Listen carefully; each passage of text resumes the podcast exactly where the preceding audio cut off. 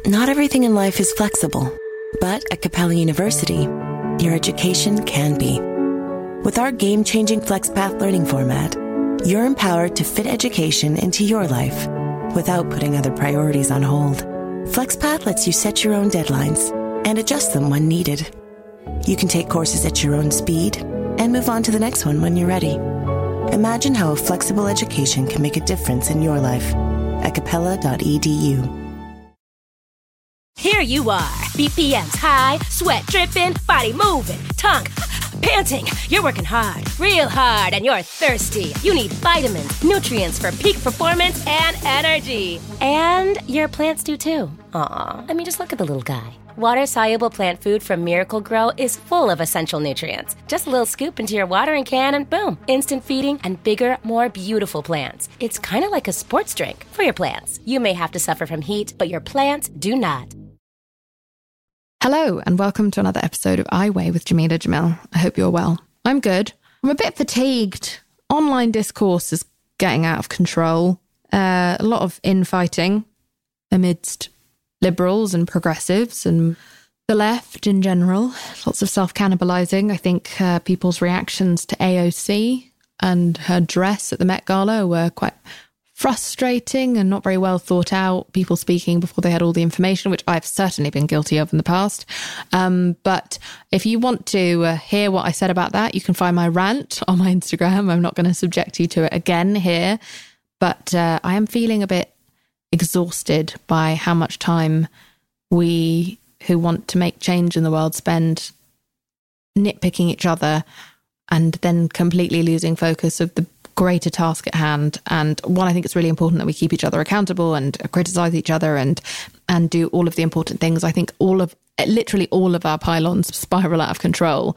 And even long after the message has been made and, you know, said about the thing that we take issue with with a public figure, we just then go on and on and on. It kind of feels like, and I've spoken about this before in this podcast, it feels like we're just kind of virtue signaling to each other that like I'm going to be vocal about this thing that everyone else has already said so that everyone around me knows that I'm on the right side of history because I object to this thing. But all that turns into is a massive clusterfuck of misdirection because then we're not looking at the people who are actively trying to oppress us because we're so busy piling onto, spending days obsessively talking about someone who's actually probably got their heart's probably in the right place and what they did probably doesn't warrant this bigger reaction. Meanwhile, those who are actively trying to oppress us are laughing at us, watching us just spend this much time eating each other alive.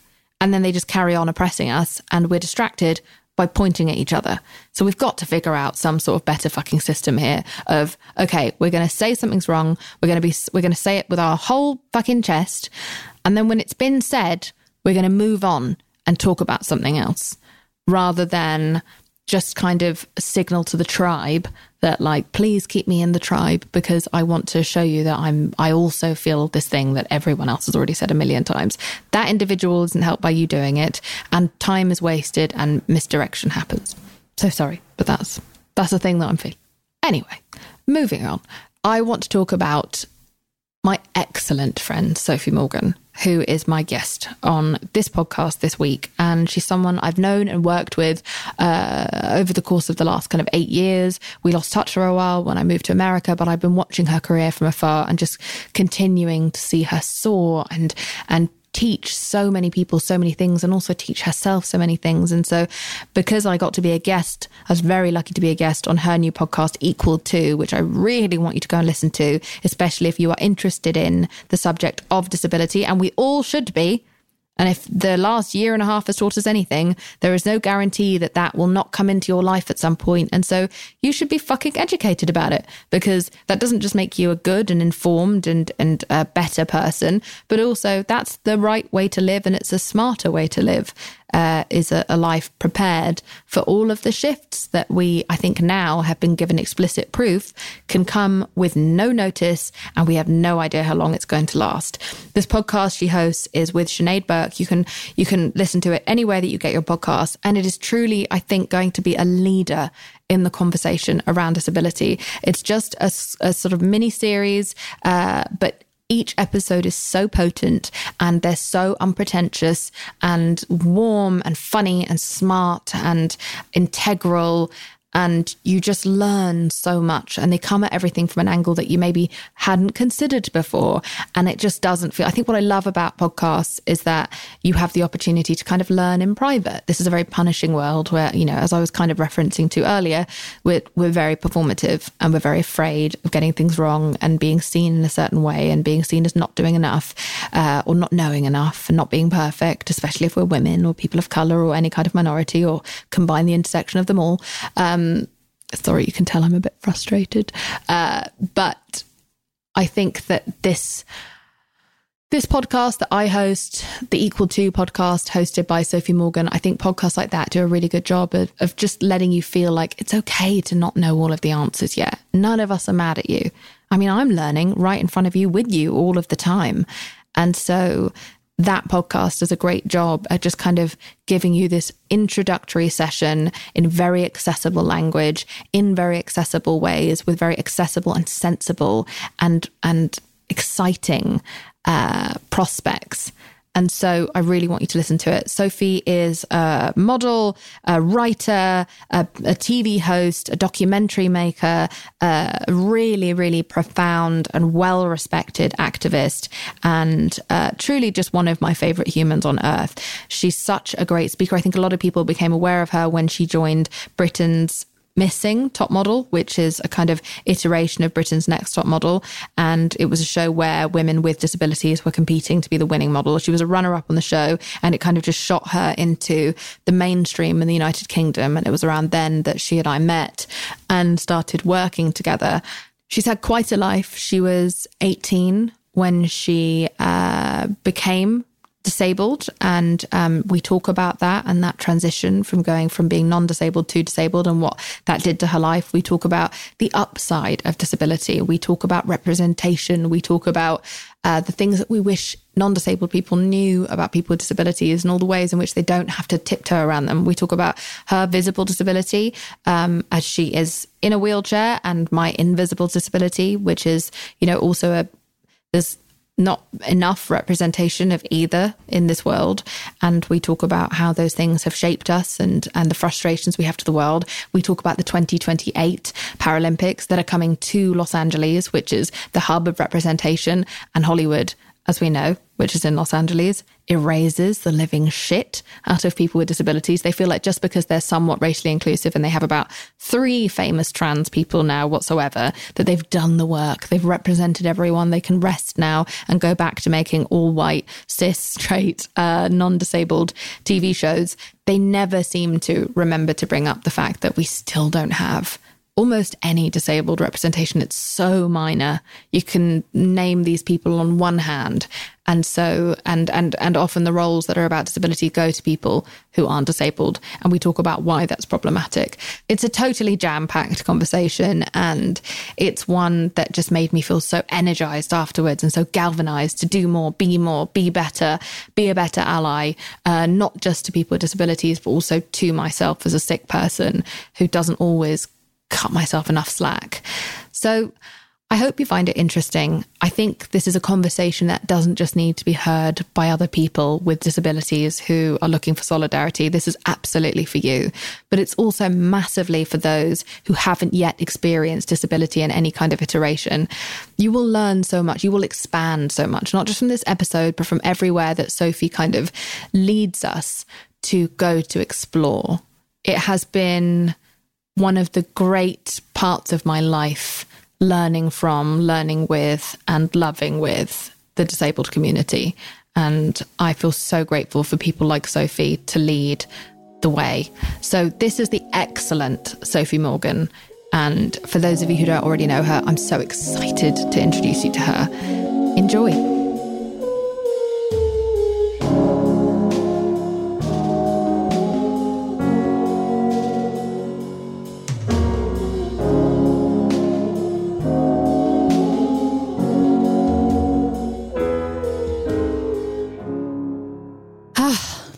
Sophie Morgan, welcome to I Weigh. How are you? I'm really good. How are you? I'm so good. It's so nice to see you. I have known you for such a long time and looked up to you for such a long time. And I'm so honored to have you on my podcast. Oh, don't. It's just, we've had such a history, haven't we? What an adventure we had, we had. And I'm trying to remember when it was we worked together, what year it was. It feels like another life. It But that was, was- 2013 until th- 2015. So You was, know, you know. It was a while Yeah. ago. Oh yeah, big It time. was. Those are my those God. are the Sophie years. I refer to those as the Sophie years. Uh, our, our era. It was. Why not? Why not? It was an amazing experience, wasn't it? Yeah, it really was. And I think that the reason that we sort of f- fell in love so fast is because we are very similar people in that we're really just scrappy. We're, we we know that the system is set up against us in different ways and some of the same ways, and we both have just kind of committed to a very tricky life of just grabbing what we can while we can and going for it. Yes. And I think you've been a big inspiration to me to just keep doing that through life and and never doubting myself. Like you have this innate fearlessness to the way that you take on your advocacy that just never ceases to blow my mind. And so I look to you constantly as someone who reminds me to do more, to be braver, to be scrappier. And thank you for that. Thank you for that. Wow. I honestly, I thank you. I, I think that that's what we have to do, right? We have to, we have to fight. I wish we didn't have to fight, but we don't really have much choice, especially sure. with disability. It's just, you know, I remember when I was first injured all these years ago. So I was in, I had a spinal injury when I was 18 and I remember I was the first disabled person that I had ever met. And I remember meeting myself and just being so confused as to what on earth this disability thing meant. I was like, what is this? So I can't do anything, right? I mean, disabled people can't do anything. And I had no idea of what the limitations were. I just had this, you know, this preconception of what disability means. And I realized very, very early on that the only way I was ever going to be able to survive, or let alone thrive, was to fight, was literally just to fight. It's been a fight for 18 years. God, when you put it like that, it's exhausting. But it's what we've got to is do, right? exhausting. It is exhausting, and I, I would love to talk to you about that more because I think that that's you know in the last year and a half, I think more people have than ever before in uh, gen- for generations have started to deal with the idea that oh shit. This could happen to me. Like I could develop long COVID. I, I could, I could die. I could develop a disability. I could not be allowed out of the house. Everything Yeah. could stop being accessible to me. Just, just like that. Just like that. You're And- right. You're right. And so I think that this is a really important time to make sure that we seize this moment of people starting to wake up to this and really make sure that we don't just brush this under the carpet and go back to quote unquote, you know, normal. That was not, that was not normal. We were just burying our heads in the sand and leaving ourselves entirely unprepared. Um, you and I both, I was, uh, just turning 17 when I had uh, a car accident. And I, um, and I remember how fast it changed my life and how quickly it altered my perspective and made me realize, God, I have no control. Yeah. We really have no control. And I was so unprepared for it when it happened. And so I would love to talk to you about what that experience was like going from one to a normal. Like, what was your life pre that accident? And then how did it change? so life pre-accident is a sort of almost it's almost my my life was severed in in it quite neatly weirdly between when I was a child and when I was an adult. And I lived my childhood or my girlhood as a non-disabled person. And I lived lived my adult life as a disabled woman um, it's taken me a while to say I'm a grown disabled woman. I grappled with my disability for the last 18 years, but now I'm an 18 year old disabled woman. I feel like I'm a bit more grown. But yeah, I definitely, I, I, I shifted from a very free and wild and quite uh, rebellious. I was, I mean, I was just a pain. I think I was one of those girls that really hadn't struggled. I hadn't really come up against um, too much, you know, difficulty in my life. I just sort of floated through. And yeah, I'd been a pain in the ass at school. I'd been kicked out of this school and that school, and I'd been a bit of a dickhead. But I had actually just sort of fumbled my way through and got through okay. And then suddenly I had a car crash. The day I got my A level results, I was um, coming home from a party, lost control of the car I was driving. I was sober and I was seatbelted, but I was very unexperienced. And I lost control of the car I was driving and was instantly paralyzed. So I, I kind of woke up and had to come to terms with a number of things. I think that's the same issues that we all have to come to terms with when we're coming of age, when we're, you know, trying to work out who we are and where we want to go and what the fuck we want to do.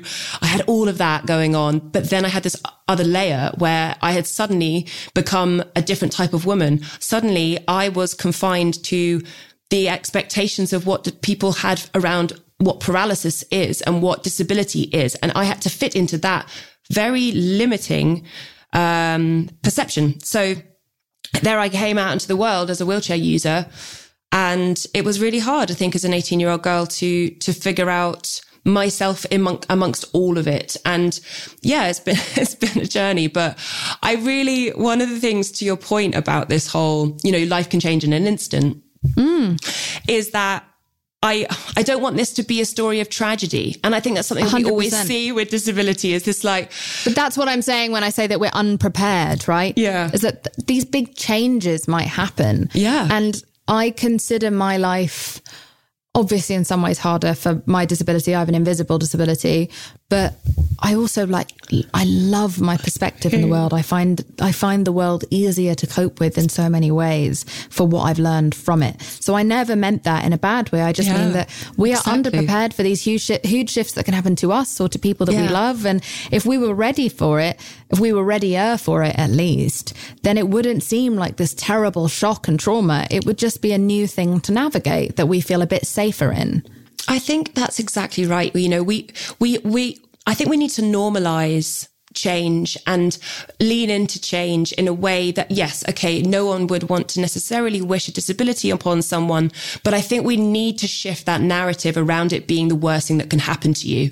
And I, I, I feel as well, that's a hard thing to say. It's come, it's taken me a long time to get to that point. But I think in the context of what we're talking about here around the urgency to have this kind of shift in thinking around what disability means and what change can mean and, and how the, you know, life can change in an instant.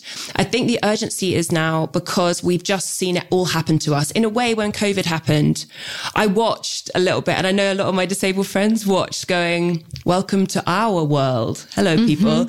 You've been, you've been, you, you've experienced what it's like to be immobilized. You've experienced what it's like to have your agency taken away from you. You've experienced what it's like to be fearful. These are some of the ways in which we live our lives all the time. You know, disabled people, that's our lives. So welcome to it. And not that I'm saying I want that to last but what I do hope we find is that when we go back to normal, which we don't want, nobody wants normal. We want a better normal is that we learn from it and we find, okay, that's what it was like to live like that. So what can we, how can we come out of this with a greater empathy, of a greater understanding? But, you know, something that's really worrying me is the optimists or the people like you and I who have gained from change or have changed for the better from change, mm-hmm. look into the situation and go, yeah, okay, we've got something, but and we've got something here that could be this great catalyst and a great learning and we can and we can come through better for it. But i worry i really worry. I something about me keeps seeing the way in which we are talking around disability and the deaths around covid is that people have died and people have gone well yeah because they had an underlying health condition right? And it's almost like this you think that's okay? You think that excuses what's happened? You think that that's okay that the world is now looking at what's happened to disabled people or people with long-term health conditions who have been so disproportionately impacted by COVID, um, and just kind of brush it under the carpet and go, oh, well, it's just them that's been hurt. There's just them mm. and we're going to move on. And we're not seeing us all come together. And all those hopes that I had that we could learn from COVID and we could grow together in a better way I, am starting to get a bit worried, uh, I suppose. Um, so that's why it's so exciting to talk to you now. And I feel there's this urgency to have these conversations and say, mm-hmm. you know, we, we, we, we must do better. We must do better. We must listen to each other. We must learn from our mistakes and we must like kind of lean into these consequences and, and shift them where they've not been, you know, the conclusions that we've drawn are wrong if that makes sense. Hundred, I know a hundred, it makes a hundred percent a sense. And, and it's something that I feel very passionately about. I mean, this is something I've been working in the area of for almost a Ages. decade. And yeah. yeah, and, and, you know, so have you for longer than that even. And I think it's so important that we just, you know, so much of our, uh, so much of society's rather discrimination against any group in particular, let's just say with disabled people right now, comes from fear. Yeah. And we fear what we don't understand. And so if we continue to make disability this taboo subject that's just too untouchable, too uncomfortable, too sad to talk about, then we're never going to fucking learn anything. And then we're never going to understand that it's not all sad. It's not this tragedy that, that the media lied when they told us in every single film about a disabled person played by a non-disabled person that we aren't the sad storyline arc in a non-disabled person's life. We aren't this like grumpy tragedy who they fall in love with and then we go and selfishly die of our disability and then they're heartbroken. You know, we are Yeah. we aren't we we are protagonists of our own stories. You're the he- you're a hero not just of your own story, you're many people's hero. You're one of my heroes. And so we need to be able to this isn't a like a No. I don't know, like a kind Yeah. of the the We need to the rewrite the negative ending, side of uh, like affirmative Yeah. action here. Like we're we're trying to say that we're not even rewrite. Like we we need to tell the real story. Yeah. Not this like bullshit, like like sort of um, tragedy porn of a non-disabled writer. Yeah. You know, know. who fears disability so much that they've all, they've turned it into, um, I don't know, like a the equivalent of an alien invasion. It's something that happens to everyone around. It's there's no lived and loved and sexy and heroic experience. Even like still to now, it's so revolutionary and rare to see anyone with a disability cast in a role that just allows someone to just live, where the disability isn't the focus of their entire fucking experience and everyone around them's experience. A lot of my friends with disabilities just move on. They just get on with life and everyone else gets on with life around them. And there are certain adjustments, but fucking look at the last year and a half. It's just been a year and a half of constant adjustments, regardless of your health status. Yeah, I know. And I think this is the thing. I think this is where we can like, we've got two great, we've got a great opportunity here to learn from the disabled community, to pluck and mine those resources that we have harnessed and we have practiced and we have honed these skills of resilience, of imagination and creativity that we have to live with. And we have to, sorry, we have to, as disabled people, I feel we we have to constantly be living with those skills or be practicing those those skills so that we can just survive in day to day life. Right? We we we have to be creative. We have to be resilient. We have to be constantly using our imaginations just to get through. And I think people who are non disabled don't realize that there's so much they can learn from the disabled community in that respect. Mm-hmm. That it's like that. But I also, to your point about representation and the way in which we we we see these polarized depictions of disability non-stop right? We got the poor, pitiful, it's tragic. Oh God, fuck that. I would, I would rather die. And I've had people say this to me. I'd rather die than be paralyzed. I'd rather die than be My disabled. God. You know, I've had that. I've had those conversations.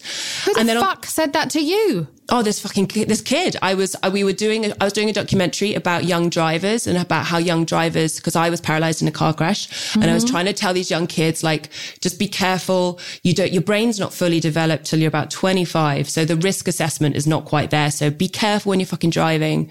And this kid i said you know because the consequences are real you can live with the consequences of your actions for a long time. And he was like he just looked at me and he was like yeah i'd rather fucking die than be paralyzed. Oh my God. No, seriously. And I, I remember at the time I was like, yeah, well, let's, let's hope. Let's just hope you don't have to learn the hard way here because I just, but this is something that I've come to terms with is I'd rather he said that to me out loud, out loud, Jameela, because then I can, I can counter it. And I, I think a lot of people think it. I'm not, I honestly do. I think people think that around disability.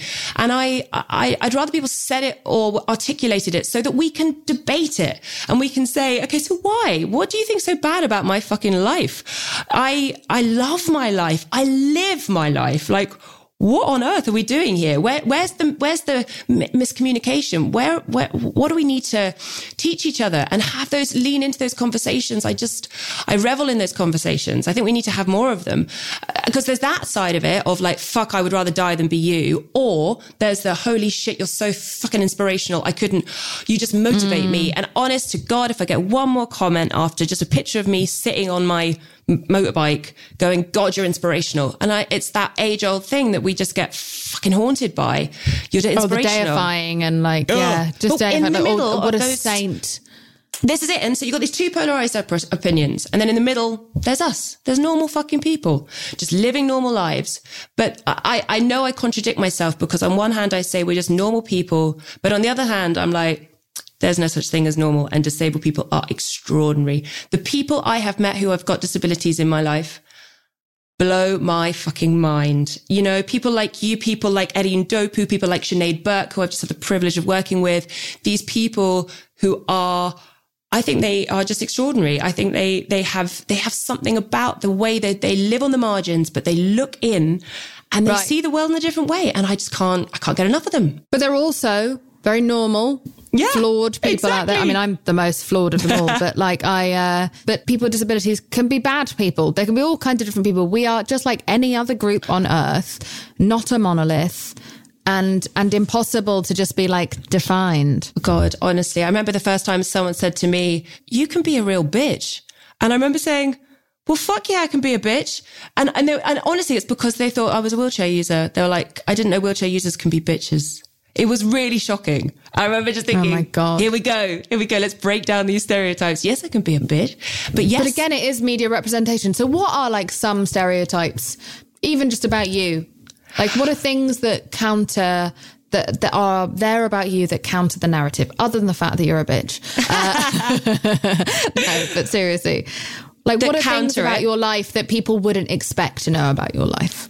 Um, that I have fear, that I am, that I, I, I have a sexual drive, that I mm-hmm. have a love for, um, drum and bass music Mm-hmm. I love to mm-hmm. rave. Mm-hmm. That I I'm an artist at heart. That I'm a painter. Um, that I live by myself. I drive a motorbike. Um, I don't need a carer. That I earn a lot of money and I am my own boss. Mm-hmm. I mean, I suppose all of these things have been things that people ask me about. So they fall off the top of my head. I think this list could go on for a long time, but these are some of the questions yeah. I get asked. You know, can you drive? You have love. You've had friendship. You know what I mean? Like, I you... honestly, yeah, all these things. I, I, I think it's easier. I think, yeah, it's, it's shocking how, it, but like to the point I made about this, when that man, man honestly said to me, I'd rather die than be you. I feel those are the explicit feelings that people ju- have around disability. They're just never explicit. They never say them out loud. But then they, you get these funny little uh, microaggressions where you hear someone say things like, Oh, is that your carer when you're with your mate in the bar? Or are you traveling on your own? Oh my God. Or speaking louder to you or bending down to it's your wheelchair. Thing. Are there things that you really want people to know?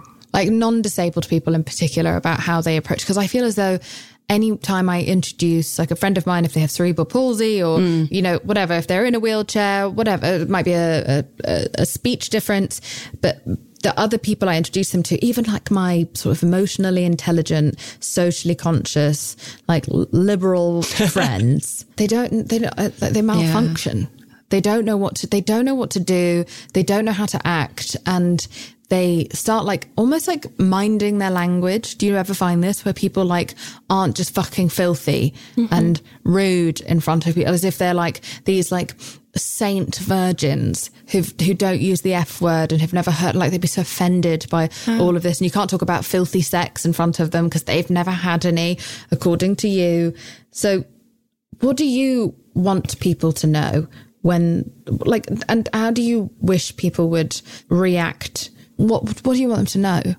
Okay, I I guess this is that one of those things that I almost like if I could go back in time and meet myself when I first had my injury and I 1st mm-hmm. had to mm-hmm. come to terms with what I was and who I was. And I have a sp- high level spinal injury. And uh, so I'm paralyzed from just like the boobs down. And I have to use a wheelchair all the time. And what would I want her to know that I know now is exactly what I would love other people who don't have any kind of friends with, with people with disabilities. Although I do find it quite hard to believe because when you look at the figures, one in five in the population, 15% of the global population identify as disabled. So I do feel we know more of each other than we may let on. I'll just say yeah. that, put that out that. So I'm going to answer your question first, which is I just wish we could all have the confidence to to speak to one another how we want to be spoken to. And literally, uh, I think what we need to bear in mind is that difference between the, imp- when we ask questions of each other, which I think curiosity is wonderful. And I think it, it, it should be encouraged, but there's, we've got to remind ourselves where the intention of what we might say might have a different impact on how it's felt. So, for example, that, you know, someone says to me, Oh, are you traveling by yourself? I know that that's an, a, a, question that's just, they're just trying to help me, but it's actually quite a loaded question of like, do you not think I can travel by myself?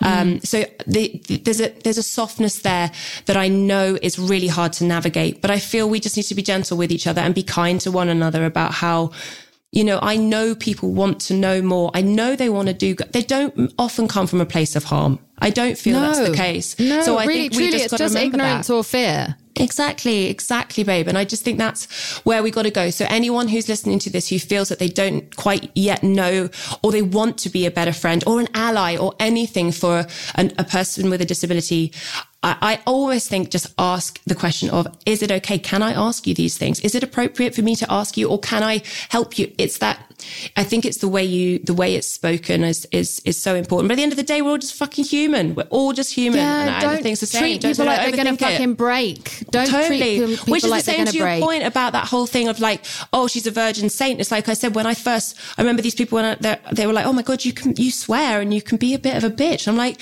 yes, because I'm a human being. And these are things that disabled people are with a full spectrum. So I think that, that I hope that answers the question. It is a hard one, but at the end of the day, I will also put this out there. If there are people listening to this who really don't know how to do it, ask. Just fucking ask, ask me, ask us. We're, that's what social media is for. We have a, we have a tool out there to engage with one another and let's use it.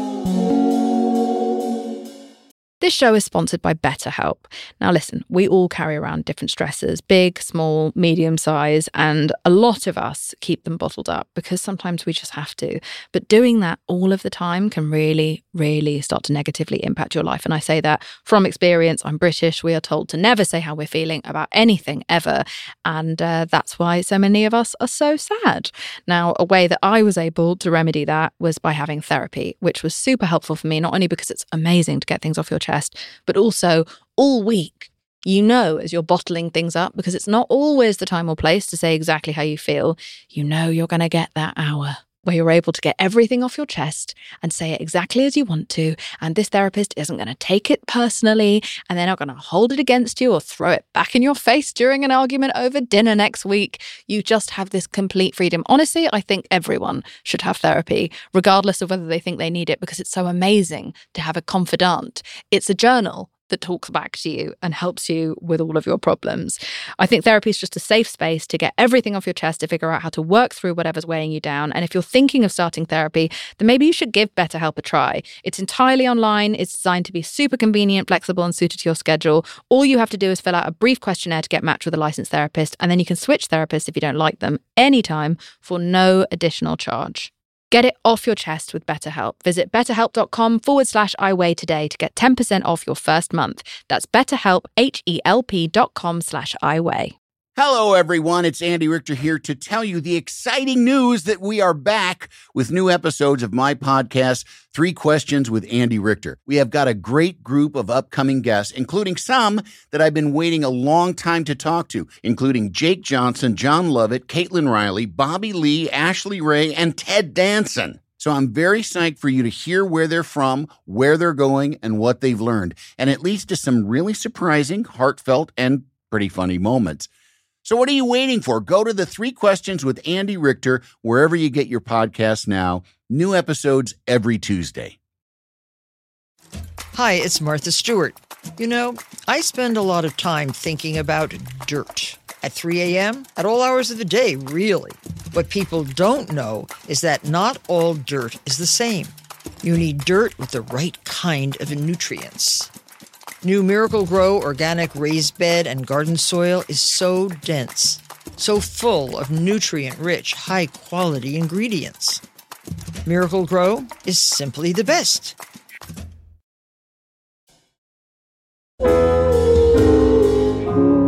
we have this real thing um, that disability advocates are so aware of is that there's a lot of people who don't want to, to disclose their disabilities for loads of reasons. And I would never shame anyone about that. If you don't want to talk about your disability, it's hard. And I get it's complicated.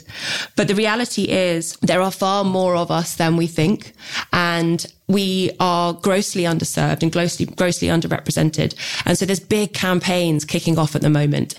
And I feel really encouraged because a lot of these campaigns are speaking to this point that there are more more of us than than we realize and we're coming out we're, we're we're not holding back so we've been using the paralympics i say we i'm talking about a global community of of disability advocates who are really galvanized to keep moving forward and let's not get left behind because disability Yeah. is so often the thing that people forget about right There's also a tendency to be like, well, we've done a thing with disabled people now, so uh, we're good for four years, and um, we ticked that box, and now there's nothing further to achieve. We looked them in the eye for a day, and now we clap them we and put them on telly night, for yeah. five minutes. And it's great but it's not enough. And we need to use the paralympics for example as you just mentioned or any of these sort of tick box exercises. Fine but we need to use them as platforms and make them into something bigger. So Yeah, there's momentum. a recent camp exactly. There's a, and I, I think so it's exciting to speak to you now because I think globally we're going to start to see some changes that we have been working towards for obviously for decades. But I think there's something going on at the moment. There's the We the 15 campaign. There's the podcast I've just recently worked on called Equal to. There are mm-hmm. groups that are motivated and mobilized and really excited about kind of progressing. And I think we're on the precipice of something really, really exciting. And it's disability led, nothing about us. Without us, there's a lot of disability kind of led organizations and DPOs that are coming together. And I Oh, great can't- voices like yourself, Ade, uh, Adepitan, and like Imani Barbarin, like so many great people, uh, Lolo Spencer, so many people who are so extraordinary. Exactly. Isn't that amazing? I mean, we could sit here and we could list. I think we could go on for a long time. That's mm-hmm. awesome.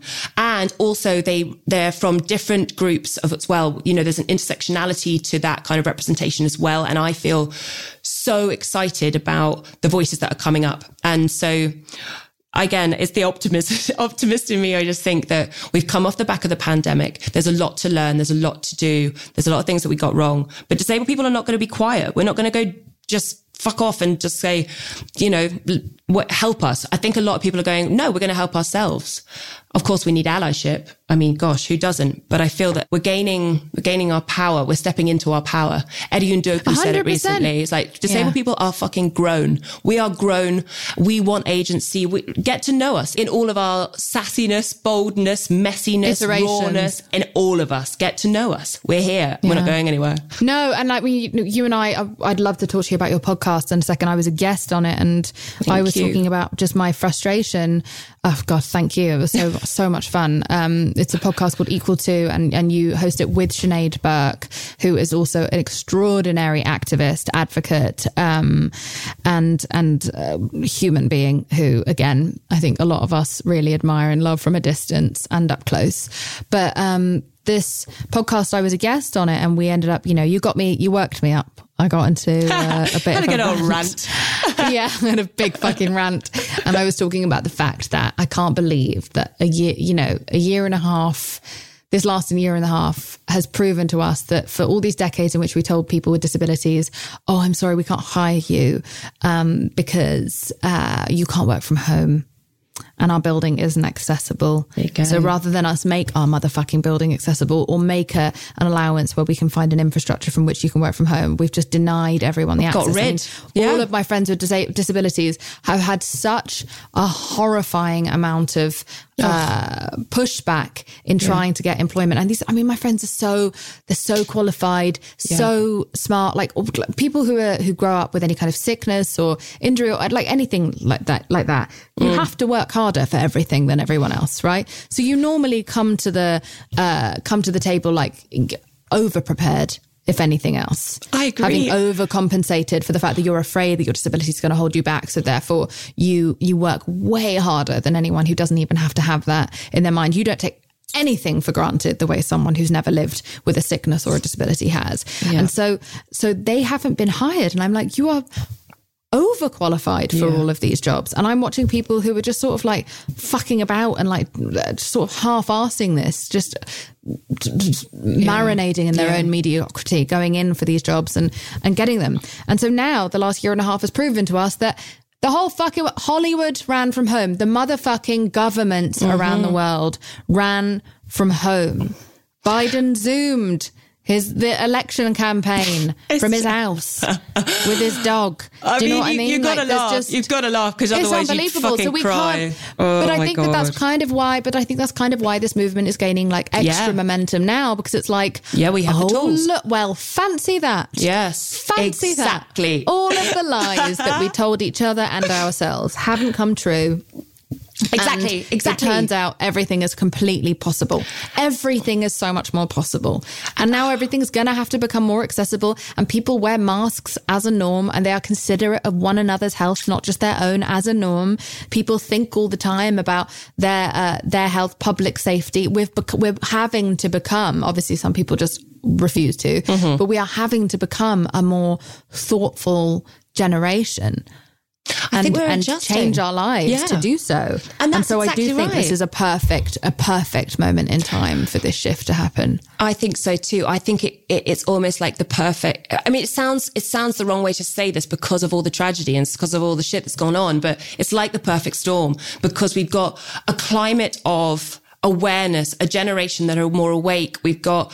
Uh, we've got representation increasing. We've got we've got better visibility. We've got stronger leadership. I don't mean in the places that really matter, perhaps because I still don't feel there's enough disabled people in the room where it, where it counts. But we have gained power in the places where we can. We've created spaces where we can, and so I feel like things are coming together in a way that maybe we haven't had before. There's there's more ingredients in this recipe for success, and that's why I, I I'm hoping I'm I I just want to stay hopeful that we've learned so much and we're coming through stronger. And so so the podcast that we've just created, mm. which so the podcast is called Equal To, which was taken in it took inspiration from Me Too, which the hashtag Me Too, and it's mm-hmm. equal to because actually there was this sort of idea like when are we going to get equal to? When are we going to be equal? Um, when are we going to find this? And so it's a conversation starter. This podcast. What we did is we broke it down.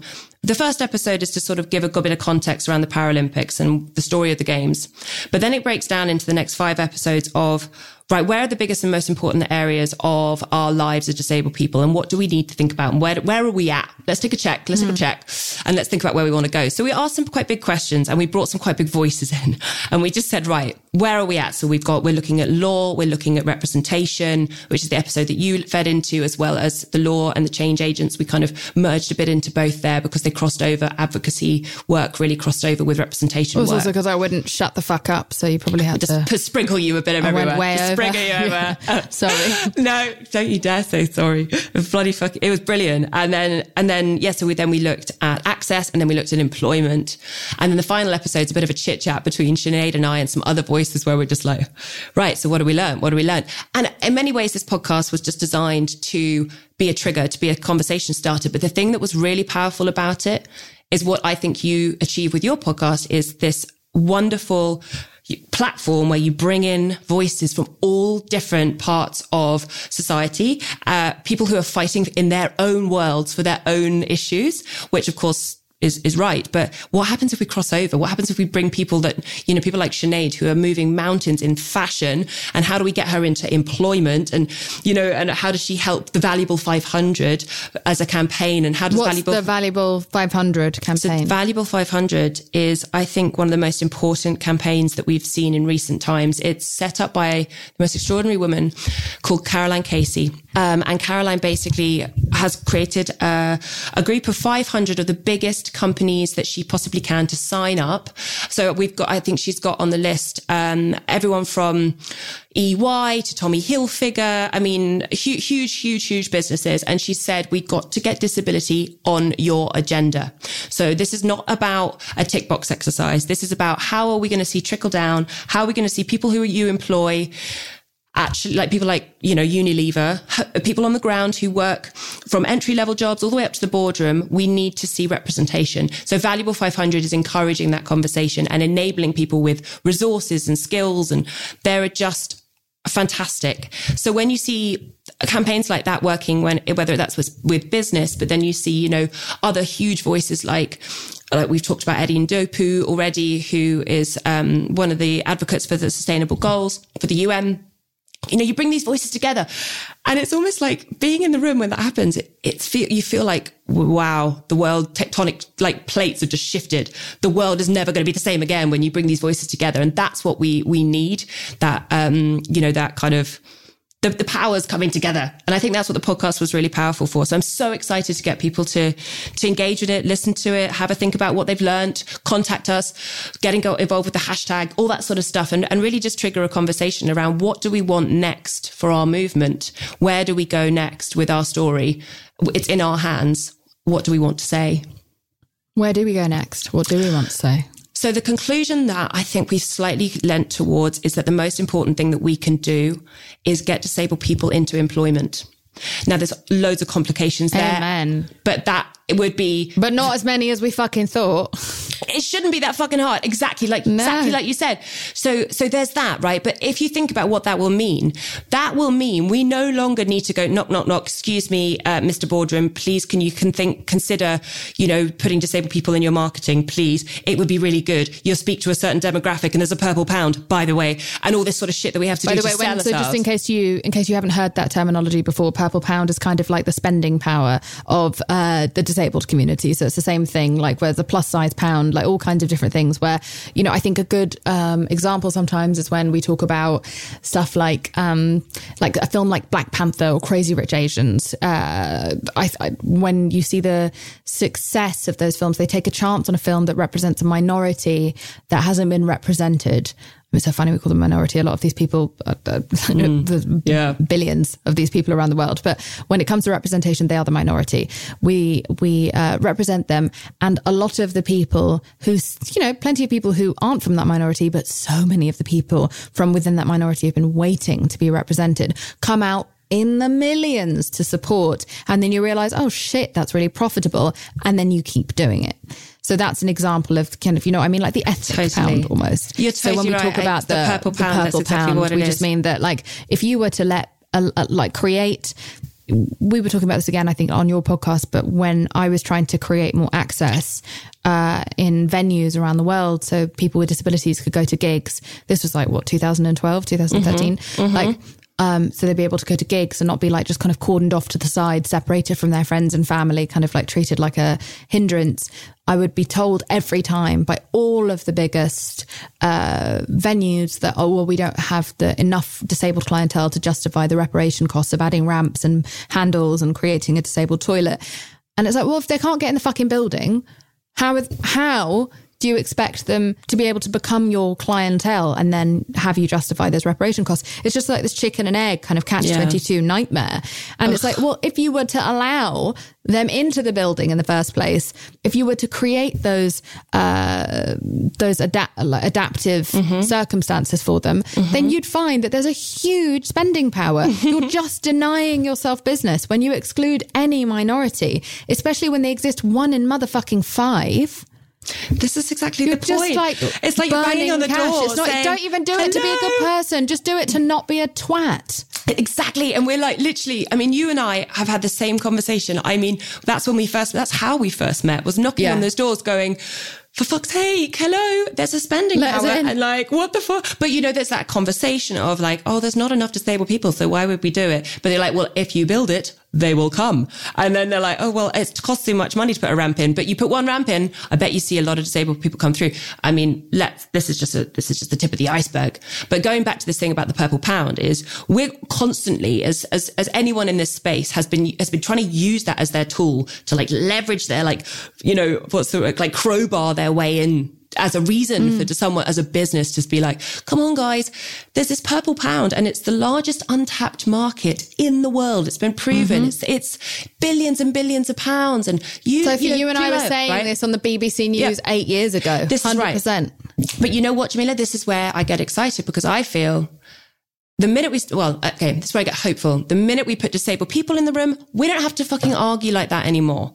We don't have to say, do it because you're going to make money. We don't have to. We don't have to. Yes, you will, and that will be the side effect. But the, uh, that will be one of the consequences of being inclusive. But when we've got disabled people in the room where the power is brokered, if when we've got disabled people in the spaces where they're making charge and making decisions, we don't need to prove to them that there's a reason to do this. We don't need to have a reason to do this. They just know that that's what you have to do. You don't have to tell a woman to, you know, um, hire more women because then they'll sell to more women. They do it because they are a woman and they want women in the space. You know, it's that sort of, so we, uh, that's where, so going back to this point of what do we need to do? We need to get, we need to facilitate, we need to enable and empower disabled people into work. It is so important. And then you have agency. You then also, you can lift yourself out of poverty. I mean, poverty and disability are inextricably linked. And if we want to even stand a chance of ending that or giving disabled people the power over their own lives, we've got to be able to get employment. So that I feel is the where the podcast concluded where we feel that, that you know the conversation needs to go next. It's just it's going to take a group effort and we need allyship. We need awareness. We need a lot. But i feel that if we can lean that our efforts into that or funnel our efforts there then that we'll see the shift that we need. The paradigm shift will just it will just happen I think. I think, no, I think it's really, I think it's so important. I love the fact that this is something that you're focusing on. And I also think that this is not a conversation of, you know, this is not a capitalist conversation of like, we need the money to be coming from or going to disabled people. This is just about a balance of power, not in, not because we're striving to have the power. No. Because nobody should have the power. We Yes. should all just have. Equal power, Yeah. equal representation, equal access to healthcare. You know, and I, we were talking about this again, like you know, the, just the two of us. But I've just shot uh, an action role for Marvel, and when I had to tell them about my disability, I was ter- terrified because I was just like, oh, they're just gonna Yeah, man. say no. I mean, Jesus. Uh, and and I, so and I think I think like some of the people were uh, definitely nervous because they were like, well, this is the first time we've ever worked with something like this before. And I thought they would then like kind of just make me do CGI Yeah. and get someone else to do everything and never teach me anything. And instead they were just like, right, we're going to teach you everything. You're going to do everything. And we're just going to build a team around you. You broke some And- ground. You broke the glass ceiling, right? I did, and it like I proved things not only to them but to myself that I didn't think I was capable of. I always used to say that, oh no, I would never do an action role because I've always like been told like, oh you're so fragile, oh you're so useless, oh you're too clumsy, you know. And even by my doctors just being like, you mustn't, you should just stay in bed, stay in bed, stay safe, don't eat this, don't. And do how long did you like, don't believe do- that? How long did you believe Till- that? Till April or like May this year. Wow. So, you know, I'm just coming into like this new awakening of like, oh my, oh my God, I'm so much more capable than I thought I was. And also, I'm not a fucking burden. I've always like, I've always advocated for other people with disabilities and been like, you're not a burden, but there's a part of me. Yeah. And I don't know if you ever go through Hell this when you're in relationships or not, Hell where you're yeah. just like, oh, but I'm a burden. you know, like I find myself apologizing to my boyfriend when I'm sick or when my legs are swollen at the end of the day. And he's just like, shut the fuck up. Yeah. Just shut up. Yeah. It's like, this isn't a thing. Like, I don't find this unattractive or annoying. He was like, this is just a part of you. And this, this part of you makes the other parts of you. Like, you all come, you, you're a whole package. He's saying it. You're not. This is something I find so interesting, and I have to say, really, I love hearing from you. If I if I can be so selfish, is, is that I re- I really empathize. I think to I was trying to say this earlier that I feel I've suddenly stepped into my adult disability now. I feel Yeah, yeah. I'm like an I'm in my year old 18th year now paralyzed as I- I- well. like- yeah, mate. Exactly. So maybe now we've the same- grown at the same We- time Like, maybe that we've flown our own nest, so to speak, and like we've grown. And I think it's so easy to say to other people, be, be, you're not a burden. Your disability is nothing to, you know, is, is, is nothing to be ashamed of and, and don't internalize any of that ableism shit. But I recognize it in myself. Like you just said there, you know, some of the things, the limitations that people put on you, you took them, you carried them. And I now, can't do reverse cowgirl, Sophie. I mean, that's just not on the table. No, mate, I'm with you. That's it's not, not- going to that's happen. not in my- that's not in my fucking not cards, gonna- you know no, what I mean? It's not, it's not in Yeah, the repertoire I of can't fucking do- moves. No, babe. I can't no. go camping. I can't, uh, if I don't have a very specific pillow, I'm absolutely fucked for the entire week. Uh, I dislocate all the time, you know, like I, uh, It's a thing. there are It's a thing, I sometimes where I'm, yeah, I'm walking with James and suddenly my hip will just be like, No, and it will just slightly move in the, within the socket, and then I can't walk anymore. But so how long did like, it take for you to be like, this is cool, this is fucking me? I mean, I remember when I was first spinally injured, and spinal injury is so complicated, as so with your disability. We've got so many other things that people don't kind of know about. They look at me and they're like, oh, she can't walk. I'm like, mate, that's the least of my fucking problems. Oh my God. You know what I mean? It's like, it's, it's, it's to do with, I can't regulate my temperature. I don't know when I need to go to the loo. I have no idea of what's hurting me, if something's hot. I mean, there's so much going on.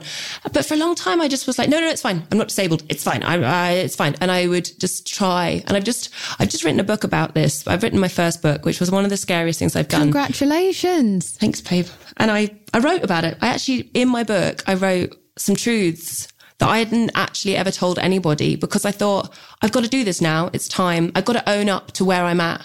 And I think that's what you were saying just there, that kind of like, it's okay to say to my boyfriend, I can't do this, or to my mates, I'm not coming. I never did that. I've, it's taken a long time for me to not, not do that and say, look, I'm not coming to Yeah. your house because it's not accessible. It's not because I don't love you. I just, I can't come because I'm not going to be able to go to the loo and I could risk wetting myself and I don't want to do that. Whereas before I go, fuck it, I just wet myself. It's fine. Fuck it. You know what I mean? Yeah, well, I mean, like. I. I'd never dated anyone where I'd told them I was sick. The irony of me being accused of Munchausen is so funny because, like, I went out Accused of my of way what? to be Accused like, of what? Munch, Munchausen. You know, where like you fake illnesses. Right. That's what last last February I was accused of that by the entire internet. It was really weird. but the irony of me being accused of that, and I was like, "Fuck!" It's so funny. Like you don't even know. Like I don't. I like I didn't even get a GP for like five years uh, when I first got to America because I was so like afraid of doctors Shit. and I don't like look after myself properly. And I don't. I'd never told anyone until James quite Shit. how Shit. like tricky my condition is. You know, I would just right, wear right, right. clothes that would cover my leg swelling, or I Yeah. would make excuses for why I couldn't hang out, or you know, like Yeah. I don't know, pretend I was having a one month period if I was Yeah. having issues where I couldn't have sex. I just, uh, I'd never had anyone before who made me feel so safe. so has he been a that I could- turning point for you? Has he given you those Massively. words? Amazing. Massively, and I'm annoyed that it came from outside of myself. But sometimes, you know, it has to. It and I guess that's kind of part of the po- the point of this episode is also just to remind allies out there that you can make a profound difference Yes. on someone's ability to live freely and integrally. And so he just kind of made me feel like it's just not it's just so not a big deal like he's so good at advocating himself for ad- advocating for himself and he just taught me how to advocate for Wow. myself where he was just like oh if you can't do it just don't go if you don't if you don't want to go out oh Just like i want to go go. for a hike I've, you know, oh, you don't want to go for a hike? That's fine. We'll go. We'll, I'll wait till you're doing something, and then I'll go for my hike separately. Or this, that, and the other. Never made me feel bad once Shit. ever about my illness. And this whole time, I had it in my head that someone would be like, "Oh, you can't do all these fun things." Okay, well, fuck off then. Fuck. And he just did, he didn't. Oh, he never I'm so fucked happy off. for you. I'm so fucking happy for you because that is finding that little permission grant. Like it's just it's powerful. I've never I've not had it. In fact, I've had the polar opposite, and I think my trigger was probably almost like the polar opposite. I had such a poor relationship with this really really awful, quite abusive partner, and I think what it did is it made me go. Holy shit, you've let so much go. You've let so much of yourself bend and not be truthful. Who the hell are you? And I woke up after lockdown. We broke up in lockdown and I, that's when I wrote my book. And I was like, I worked it out of my book. I was like, shit, I've, I've not actually, I, I've gone, I've lost myself in this whole, I'm an advocate and I'm always saying these things to other people. When have I not said it to myself? So that softness to your point about how to speak to disabled people, I have to tell myself to be kind to myself, to speak to myself in those ways, which is like, it's okay. You're, you're cool. It's okay. You're not a letdown. You're not a failure. You're not a burden. You're not all those things. It's okay. You know, it's, it's really fucking hard work. So I'm so and happy it's going to need to be a I'm it's going to need to be a societal effort because there is a part of us that goes when society says loudly you can't a lot of us go loudly yes I oh, can Oh, I and then our inner bully goes no you actually can't you, you can't you can't really um stop it and so that is a really yeah ah. that's a really dangerous voice in our heads that stops us from going for love or jobs or passions Yeah. or hobbies or whatever like the amount of things that we aren't always just excluded from that we exclude ourselves from But isn't it wonderful this- to know that one we're in all the five- same? And it's Yes. one in five motherfucking people. So, like, all allies out there, and this includes me because my my disability is invisible. So, hmm. right, so there are plenty of things that I can do that some of my friends can't do. So, it is on all of us to continuously make effort to remind people that they deserve they deserve happiness, basic respect, love, patience, kindness, and all the same help that we would want if we were in their same position. And so, yeah, I'm very I'm very very lucky to have someone in my life Um, but I would like to, to, you know, who who treats me with such care. But I would love for it not. I'd love to not feel this lucky. Do you know what though? At the same time, I'm listening to you and I'm thinking, yes, okay, it, for you, it took meeting this amazing person and your partner giving you that, and that is transformative. For me, it took losing somebody to wake myself up. But at the end of the day, what we've also got is one another, and we've got. I think mm-hmm. we need to remind ourselves that there are people in the same boat as us and have these conversations like yeah. you and I are having now and say, have you been there too? Yeah, okay, I've been there. Okay, it may be in a different format, but we we can relate and we can empathize, and that's what unifies us. Is that actually you know, our, our journeys might all be really very different. You know, my journey from being paralyzed to being a television presenter or whatever, it's really random. But there's so many similarities in, in, in within us, so much, so that, so much that unifies one another. It doesn't matter what, what your background is or what's happened to you.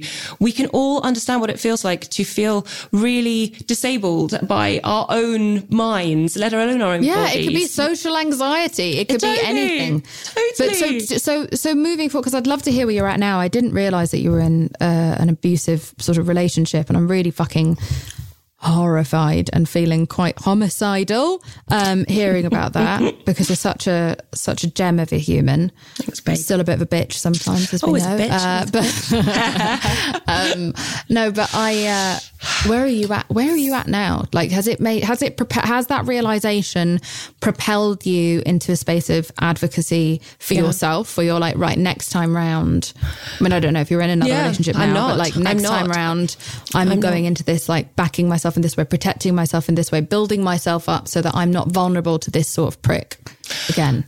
I love to, I, I'd love to think that I have that shield up and it's never coming down, but I worry about, I worry about that. I think what I, what I mean by that is, so I'm, I'm, I'm good. Thank you. I'm okay. I just, it's been a really tough year. And I think I didn't realize that I got myself into the situation that I had. And I, I, I, I say that with so much sort of now self respect because I, I know so many women who I've, who have, I've spoken to in the last sort of six months or so that have said that they uh, uh, recognize that, that they found themselves in these relationships and they're like, how did I get here? I didn't think I was that woman. And I don't know what that woman means, but like you don't ever imagine yourself to be the type. I didn't think, you know, outwardly I'm such a fighter and I'm anyone who knows me will say I am strong and I, and I talk, advocate for myself and I advocate for others and all those things. But actually when it came to relationships, I lost myself and I would know, I didn't have the skills to know how to be my full self with my full disability. And it got really complicated. And, and like I said, it got pretty abusive. Um, it got very abusive. And in the end, it, it, thankfully it ended. But I think now where I'm going is a place of right. I'm getting really, really creative. I'm also getting really energetic. I mean, I've just I just presented my first ever uh, series of my own, which is for me is Yay. a massive milestone. Yeah. Um, but something I've been working to for, towards for years. I've written a book. I've done the podcast. I'm speaking to people like you. I'm, I'm actually, I feel like I want to be alone for, for a while and just have this full mm. amount of energy for myself and just keep it all in, in for myself to be able to, to do something that, um, I, I hope, um, changes the world a little bit. Fuck it, I said it. I know that sounds really grandiose and like, but I actually feel like I, I had a disability. So. I don't know. I had a disability for. I've, I've often wondered if I had a disability for a reason. I looked at myself at all those years ago and I thought, what was the fuck? Why did this happen? And I, I find a real solace. I find real passion. I found real joy in thinking, oh, it happened so that I can do something good with it. And that does not oh, so include empowering. a fucking boy helping a boy. No, no, no. It's no so more. empowering to be able to know that you can recycle all of that, like trauma or pain, or is that know, okay? all of those lessons do you know, and turn do it into something okay? good. Do you think that's a good no, I think it's do? great. I think it's great. I mean, it's how I've justified being so mentally ill my entire life. Is I'm like, well, at least now I have loads of empathy for other people, which has made me feel much more connected to other people, and like I can understand so much more of a diversity of people, and also, and that's made me like given me access to all these like great friendships and relationships, yeah. and just one-off chats even that have mm. changed the course of my life. But also, uh, it's taught me a lot and I'm able to now use it to go and help other people yes. who are struggling with their mental health. So, yes. you know, if if they're in the middle of it, I can be like, "Hey, I've been there too," make them feel less alone. Or maybe if they're on the precipice of it, I can be like, "Here are these tools," or "Hey, mm-hmm. don't do that because I did it and this is how I fucked it up." Uh, and and now I, you know, if I could go back.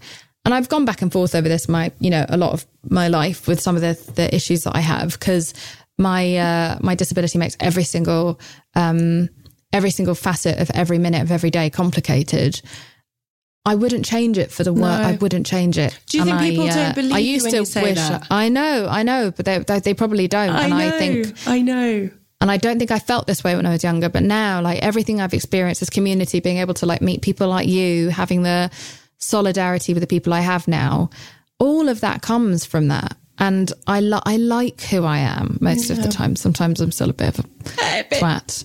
Uh, but, but, you know, would you, would you take it back? Like, how do you feel? Do you know I, I That could closed be a mixed answer. Uh, do you know what? I closed I closed the uh, chapter of my book with this question of if I could go back to the minute I was paralyzed, if I could, would I? I mean, we all have those questions like if I could go back. But if I could go back to that moment where I was sat in the car and I was driving really badly and I was going to crash that car, would I go back? And for the first time, I knew categorically and I write this chapter about actually doing it. And I had this really weird experience of just talking to myself and actually sitting in the room with myself and go, right, what, what would you do? What would you do? And I realized in that moment, I think she, the girl that wasn't paralyzed, the girl that didn't end up in a wheelchair, the girl that walks around her life without any awareness of what it's like to struggle. I think she would look at me and she would miss me. She would like me. She would be like, you're cool. I think you get things. And I had this weird, and it gives me goosebumps now thinking like, hmm. I actually think that the girl I was and the girl I am would love each other. And actually, I used to think I was jealous of her. I used to kind of want to be that girl that didn't have a disability.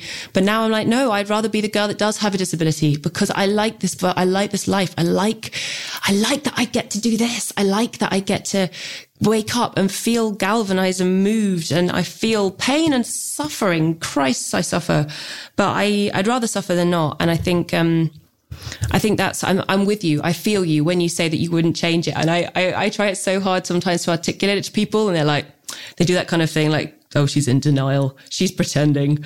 But No, and obviously not. there are some I'm times. I'm sure when you're at the bottom of a fucking flight of stairs, you're just Mate, like, oh, for fuck, for I was stuck sake. on my stomach for, I had to lie on my stomach for three years when I was 18, 19, 20. I had to lie on my stomach. I couldn't sit up. I had to lie on my, in bed for three years. And I remember at those times, I, you know, thinking, what's going to be like on the other side? Uh, but mm. that's, that's, you know, you, we've all been there. You will have been there. Those lowest lows, I get there. I'm like, the, the high after this is going to be so goddamn high and it's going to just be the best. Like life is just going to get the lower the low, the higher the high. It's just going to be amazing. And so you just got to hold on to that, dy- right? It creates it creates dynamics. It creates dynamics in our lives. But I, uh, yeah, I um, I really. I love the woman that you've become. And also it's been really interesting to like kind of get to know you eight years ago and then kind of lose touch, reconnect and then see where you're at now. And like the, you're just kind of, your emotional growth is so evident. And you feel like you were always, I think we were both quite confident, but faking a lot of it.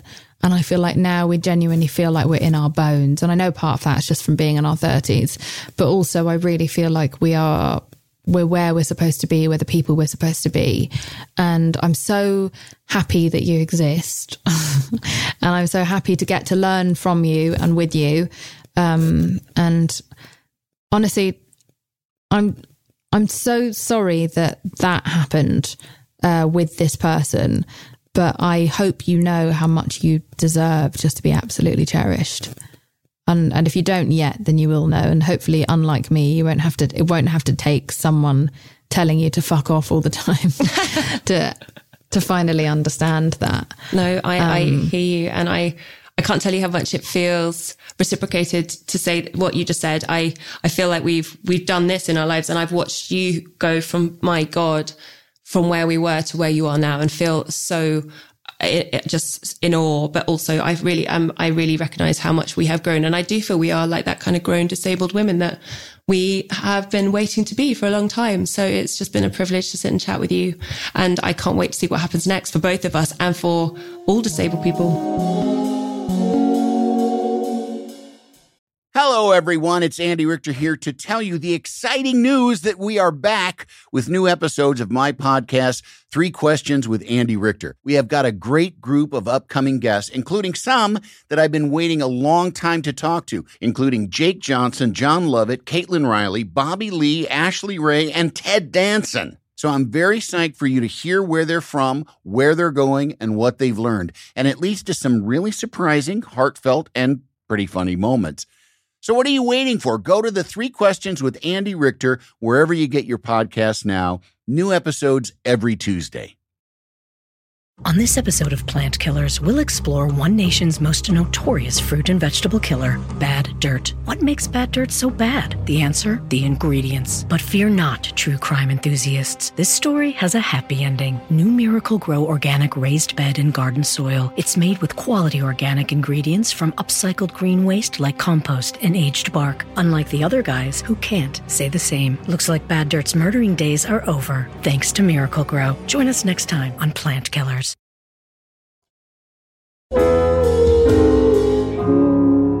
We want to talk about what's next, something that we spoke about in the podcast. You talk about this a lot uh, with hashtag disabled lives matter, a growing Yeah. movement um, that both of us feel passionately about. And let's talk about the 2028 Olympics. Yeah, this is interesting, right? So, this is what a question that I think The we need to just rather. Yeah, so yeah, exactly the Paralympics. We need to chuck this out there as a as a question to all your listeners and a question to the wider society of just right, what are we going to do here? Because we've got an opportunity. We've got the Paralympics um, coming. They're going to be in Paris and then they're going to be in LA. But LA is a hotbed. We've got that. We've got so much culture, you know, sport and culture are going to collide in a way that we've never really probably ever seen before. We had a bit in London. Mm-hmm. We flirted with it. We got, we got there, right? London was, London was a game changer. But I think we didn't also have that missing ingredient, which I think the States has, which is a huge, I suppose, a, a bed of unrest. People that want more, people that I think the British are a little bit like, I don't know. I'm not, I don't know. It's a bit, bit of a generalization. I just think America could be, there could be something that we would, we've never seen before. So well, let's think. It's also going to be really interesting to see what the Paralympics are going to be like in Paris because all those fucking buildings are listed and they just don't have a lot of access. It was really shocking to me when I went there. At least America is, and this isn't for a great reason, but America's so litigious that everyone's so afraid of being sued that the access is phenomenal in Los Angeles compared to anywhere else I've ever been. Oh yeah. It's it's like I get there and I'm like, oh my God, this is what it's like to wow, I go in the same door as ever other people. In London, I have to go like through the back door, down a down a stairwell, up through a fucking lift around the back, and I like get carried in by a weird man to get to the same table as people in most restaurants. LA is like, you can go through the same fucking door as everyone else. Holy shit. So to your point about Paris, I think we need to be careful. I think we need to make sure, and, and there are obviously people completely across this. I think it's just really important that we keep the conversation, you know, um, amplify voices that are calling out where things aren't quite landing. And if, if infrastructure is not going to get changed, why the hell not? What are the metrics here of success? But the IPC, uh, the International Paralympic Committee is headed by the most amazing man. His name's Andrew Parsons. And he speaks so powerfully about how he feels the Paralympics can be used as a movement for good. So uh, it's not like the Paralympics are just like, oh, we're just going to do sport. They're not. You know, the IPC is like, we are going to use this to change the world. So I feel very encouraged that, that we're going to see bit wider traction. There's frameworks being put in place around the games now to make sure that inclusion becomes part of the legacy, that legacy isn't just about the sport, it's, which of course it uh, is important, but it's also there's, there's wider issues that need Yeah, to be tackled. it's not just about the model minority. It's about creating a kind of, yeah, a safe space for that big conversation. Exactly. So I think Paris Games could be exciting, but I, I, I, my hope. I mean, you said this in our podcast. We don't want to have to fucking wait till LA. We don't have to wait till 2028 for change to happen. No, we have to start now. we have to start now. But I do feel I am excited because what we will see in America and with the LA Games is a commercial opportunity like we've never seen before. So some of the biggest brands in the world, if they get engaged with the Paralympics, got, oh, I mean, and sky's the limit, right? Because but Well, I mean, commercial buy-in matters. LA really doesn't miss an opportunity for fucking marketing and branding. So I mean, go. we can There utilize that. It's just that I just don't want any of the fixtures that come up in Paris and LA in any of these countries. I don't want them to be temporary. I know.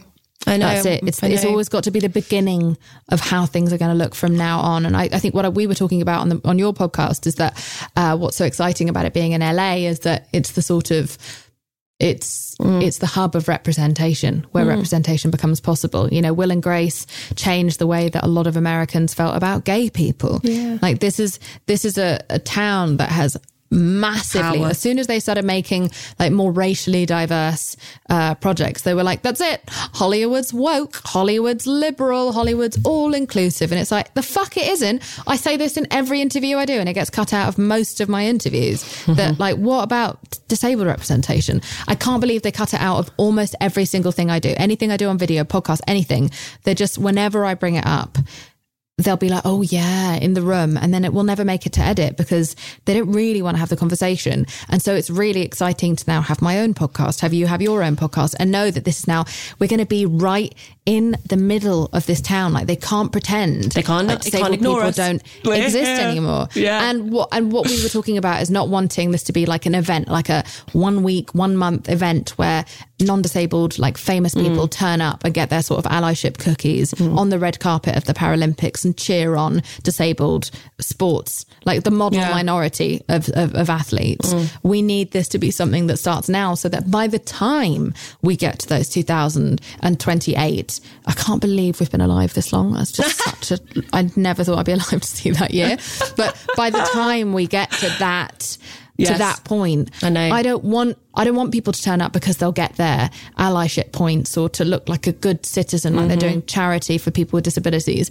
I want it to be the norm by then. I want there to be Yeah. people getting nominated for Emmys and people getting nominated for Oscars and people. I, I want to see commissioners at big networks with disability, with visible and invisible disabilities. Exactly. Like I want the change to have already been there. The change we can't wait for the change to start in 2028. We just have to be ready to make sure it stays. Everything Hell we yes. build up until then has to then stay. Hell so yes. how can people how can people um, listening to this podcast support uh, your work and and this work?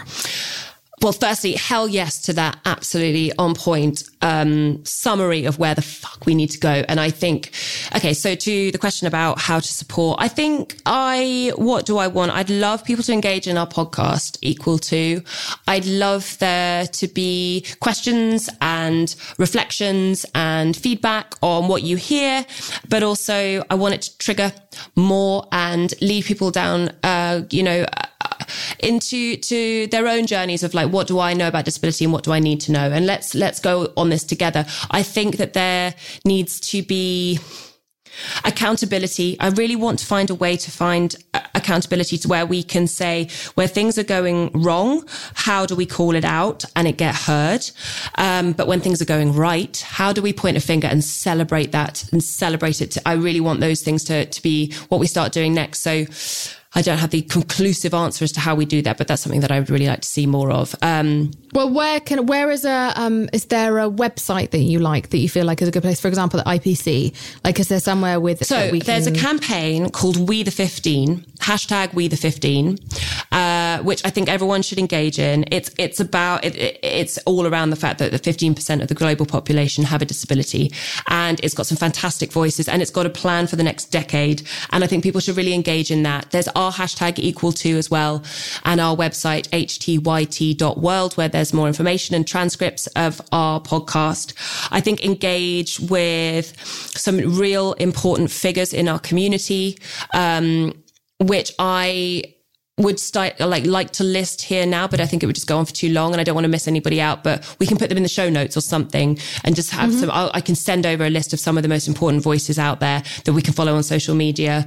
But also, just I think whenever you're in the room, wherever you are, ask who's not there. And if they're not there, you know, if there's no disabled person, if there's no person of color who's disabled, if there's no, you know, if there's only one type of disability in the room or something like that, ask why they're not there and see how you can bring them in. Even if it's just as a mm. consultancy, I mean, I, the term consultancy what riles me. I don't feel we should have to have outsourced expertise on disability, but we do, and we have them. And there's some great ones out there. Sinead Burke's mm-hmm. one is in itself, a- I mean, a prime example. But I think if you're in the room somewhere and there's somebody missing, ask yourself how to fill that gap and make sure we do that for one another because otherwise, you know, we can all gain from it. This isn't just about us and them. This is about all of us moving forward together.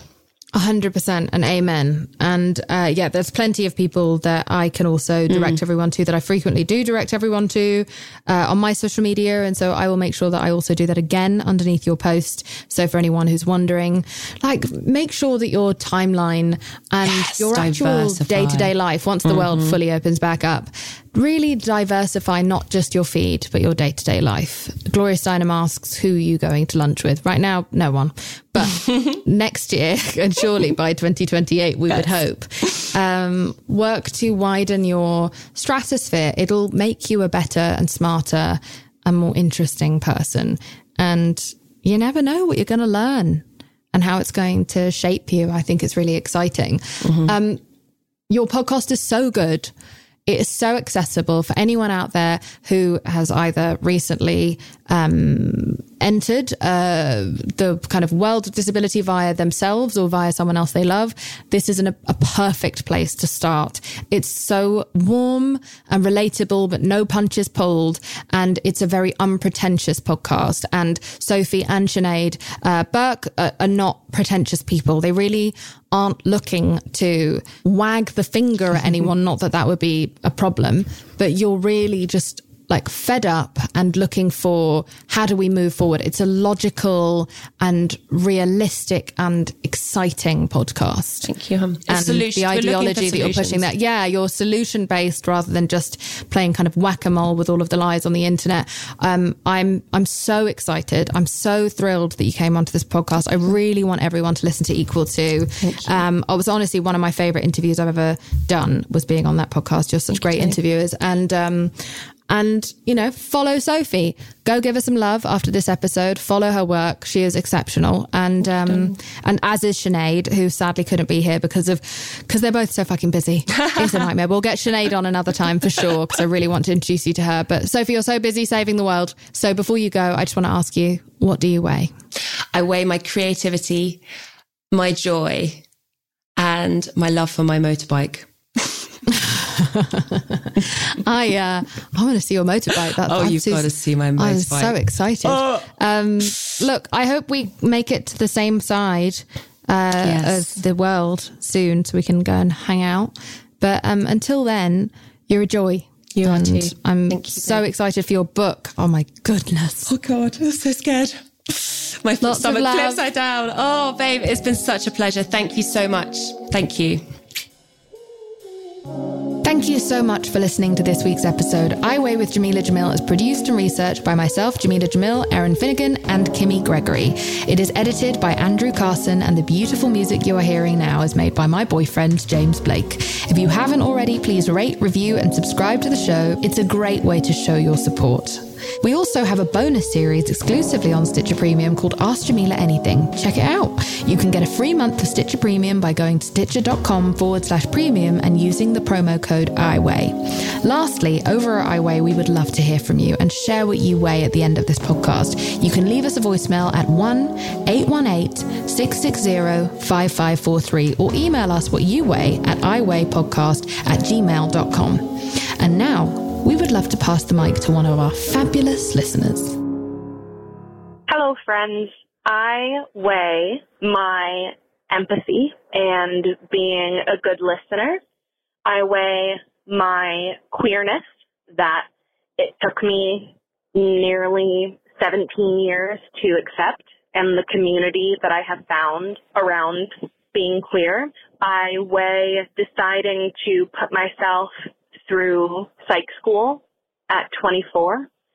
I weigh my definition of femininity and no one else's. I weigh not weighing myself in part of my eating disorder recovery.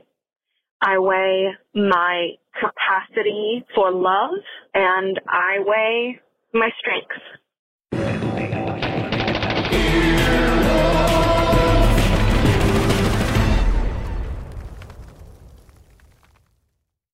Hello, everyone. It's Andy Richter here to tell you the exciting news that we are back with new episodes of my podcast, Three Questions with Andy Richter. We have got a great group of upcoming guests, including some that I've been waiting a long time to talk to, including Jake Johnson, Jon Lovett, Caitlin Riley, Bobby Lee, Ashley Ray, and Ted Danson. So I'm very psyched for you to hear where they're from, where they're going, and what they've learned. And it leads to some really surprising, heartfelt, and pretty funny moments. So what are you waiting for? Go to the three questions with Andy Richter wherever you get your podcasts now. New episodes every Tuesday.